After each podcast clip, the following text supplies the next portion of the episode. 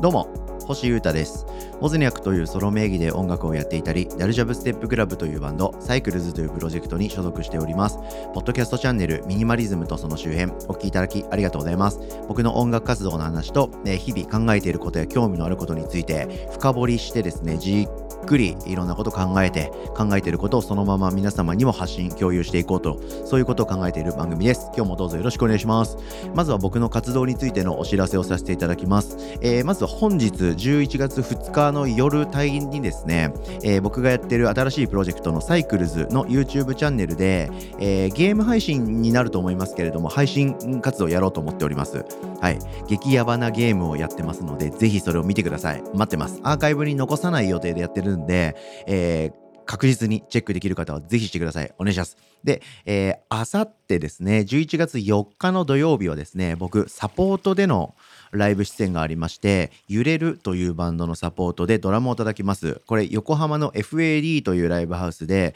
やるんですけれども、かなりラウドでエモーショナルでロックなバンドの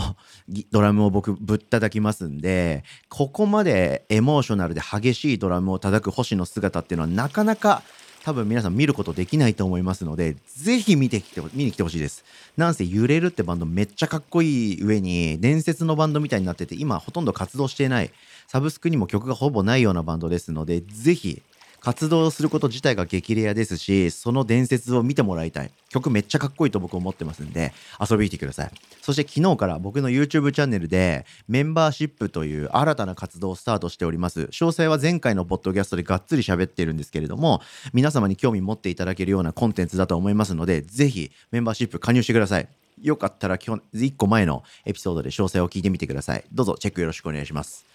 さてさて、今日はですね、えー、前回はその活動の話ということで、がっつりメンバーシップの話しましたが、一個戻りまして本線に、はい、えー、2023年星優太再起動計画についての新しい、えー、話をしたいなと思っております。はい、いろいろありまして、えー、僕はちょっと、時間の使い方とか、今後の、まあ、目標の設定の仕方とか動き方とかをかなり改めております。はい。その中でですね、いろいろ考えてることをこのポッドキャストでめっちゃ喋ってるんですけど、えー、前回のそのことについて話したポッドキャスト、先週の日曜日にアップしたポッドキャストかな？どうかな？はい。それでですね、えー、朝、朝動くのがいいって話をしたんですよね。はい、夜より朝の方が時間があるし気持ちもすっきり環境も静かだからそこで、えー、曲を作るとかデザインを作るとか僕が人生で一番活動でね一番重要だと思っていることをやるぞっていう話をしたんです。でそれについての話は、えー、そのエピソードがっつり深掘りしていただけると嬉しいんですけれども、はい、そこでですねちょっと疑問に思う方もいたかなと思います。はい、僕が一番重要だと思ってることって曲を作ることだというふうに僕何回もこのポッドキャストで言ってるんですよ。はい、で皆さんもきっとありますよね。はい、自分が人生で一番成し遂げたいこと一番成し遂げなくてはいけないことありますよね。だとしたらもうなんかここで話すとかなんか朝やるんだとか決めるまでもなくひたすらそれをやり続ければよくない？だってシンプルじゃん。星は曲を作りたいって言ってるんでしょだったらひたすら、えー、他のことを全部押しのけちゃって曲作りまくってるだけでよくない？じゃあそれやればいいだけじゃない？シンプルじゃないと。そういう疑問が湧いてくる方もいらっしゃるんじゃないでしょうか。本当にその通りなんですよ。本当その通りなんですけど実際そうそううまくいかないんです。これね人類共通の悩みでして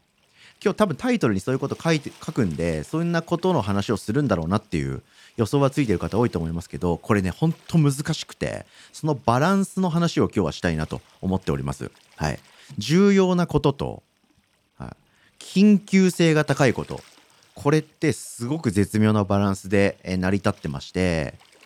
いつ何時でも今僕がやろうとしていることですね。曲を作るとか新しいものを生み出すという。これをいつ何時でもどんな状況でもできるわけじゃないっていうそのジレンマ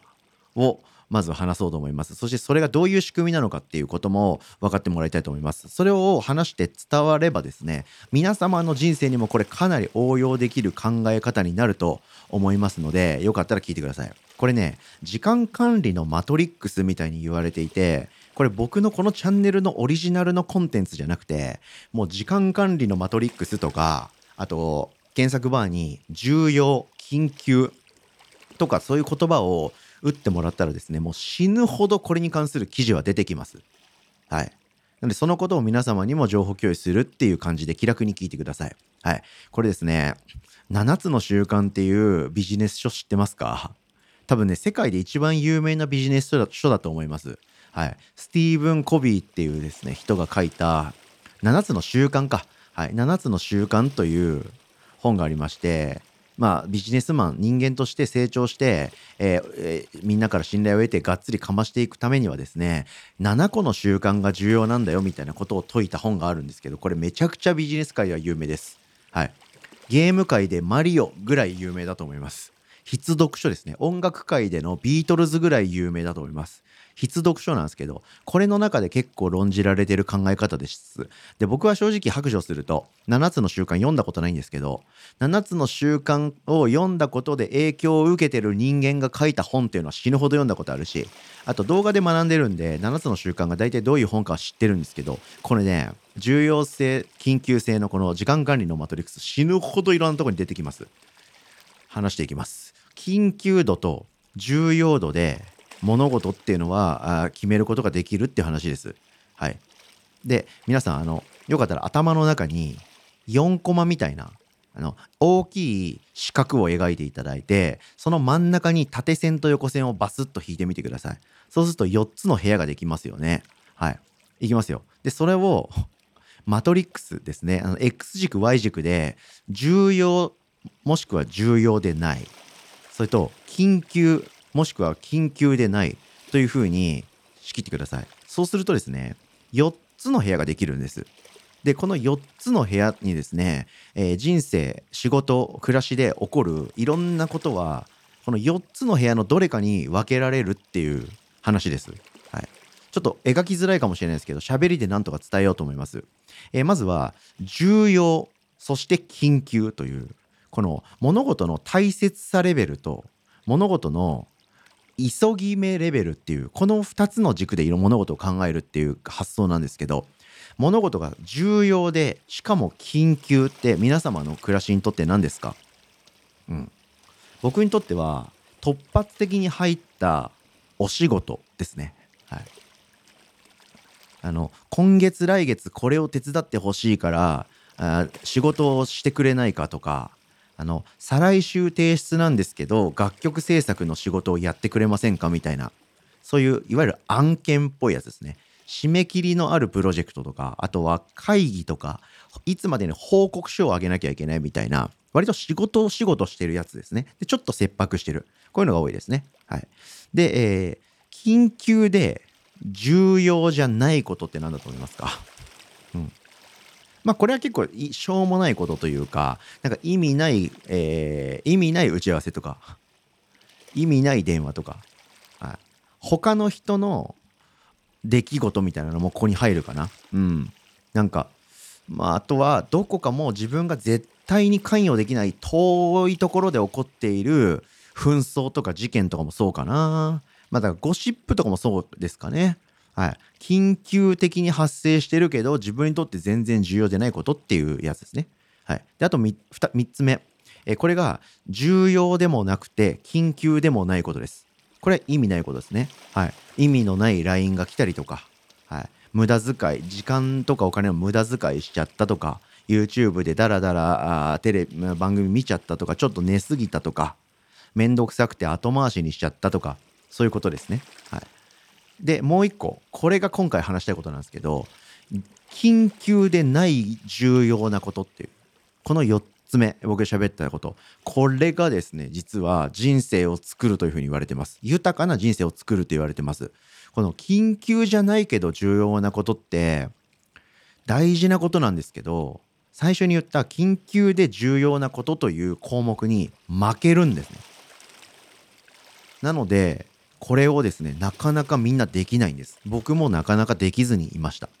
はい。具体的には何かこれから起こる物事への準備とか計画とかですね。はい。あとは楽しいこと自分がやっていて携わっていて心から楽しいと思う物事とかそういうことですで僕で言いますと0から1を作るってこともそうでしょうねデザインを作るとか曲を作るってやつですねでそれをあの曲ができた瞬間になんかがっつり側近でお金もらえるとかってことであればここには入んないんですよ。はい、僕の活動の場合は曲を作って発表してもその瞬間にチャリーンって言って莫大なお金が入るわけではないんですよ。莫大なお金が入る作曲家もいるんですよ世界には。なんですけど僕の活動と僕の、ま、感じだとそうじゃないんですよね。曲を作ったらそれをライブで披露してそのライブに来てもらった動員のギャラをもらったりとかサブスクで何ヶ月間か聞いてもらったその印税がまとめてたまに入るとか、はい、そのグッズがあその曲を作ったことでグッズも作ってそれをみんなに購入してもらうとかそういうことで収入につながっているんで緊急ではないんですよね僕にとっての曲作りって。はい、だけどやっぱり僕はいろいろ考えて思い直したんですよ。やっぱり人生の中で僕が一番大事だなと思ってることって曲作りでありまあその次にデザイン作りというか01を僕がではできる側の人間なんで01が大事なんですよ。というふうに緊急じゃないけど重要じゃないことっていうのが実は人生にとって仕事にとってクリエイティブにとって一番大事なんですよ。でこれ正直みんなそれ分かってるんですよ頭では。頭では分かってるんですけど気づけばやんないんですよ。で気づけばなんでやんないかっていうとさっき言った他の3つの要素が絡んできてそっちに時間と気持ちを持ってかれるってやつですね。はい、で緊急でかつ重要なことこれにですねまず分かりやすく持ってかれます。はい、これは割と仕事とかで多いですね。うん、自分で腰を据えて例えば、うん、1年間の年間計画僕のビジネスマンとしての立ててみようかなっていうふうに、えー、ちょっと早めに出社してみんながいないオフィスの中でカタカタパソコンとか叩いて、えー、やるとするじゃないですか。そこで、えー、上司がいきなり現れて、ああ、君、今日早く来てんのか。じゃあごめん、ちょっと申し訳ないんだけど、今日のさ、朝の会議までに提出しなきゃいけない資料があるんで、それを作ってくれないかって頼まれちゃうとか。これがまさに緊急でかつ重要なことなんで、やるしかないんですよね。はい。でもそれをやることで、えー、長期的に見れば自分にとって価値があったかもしれない仕事の計画作りとかそういったことに時間を割けないんです。はい、あとは逆でついついちょっとダラダラしてしまって意味のない YouTube の動画を見てたとか買いもしないのに Amazon をダラダラ見てたとか、はい、こういうこともやっちゃったりする。これは緊急でもなければ重要でもないんですけどなんか浪費みたいな感じで時間を使っちゃうっていう、まあ、このどっちかですね基本的に皆さんどうですか？ごめんなさいね。今日もなんか暑苦しくがっつりいろんなこと喋っちゃいましたけど、はい。えー、いろんな世の中に起こりうる物事って、この4つに実は分けることができるんですね。重要っていう価値観と、緊急っていう価値観ですね。で、これで緊急かどうか。でも緊急じゃないけど重要だとか、重要だけど緊急じゃないとか、いろんなものはこの4つの部屋に入れることができます。で、その中でも、緊急性じゃがないけど重要なこと。はい。これ皆さん頭に刻んでください。僕も今刻みます。これからも刻んでいきます。緊急じゃないけど重要なこと。これが僕にとっては01ですね。ものづくりだったわけですね。はい。これをやるんだと。これを絶対一番に置いて、これから動き続けるんだというのを頭の一番中心にこれから置いて生きていこうと思っております。皆様はどうですか？緊急で重要なことばっかやってませんか？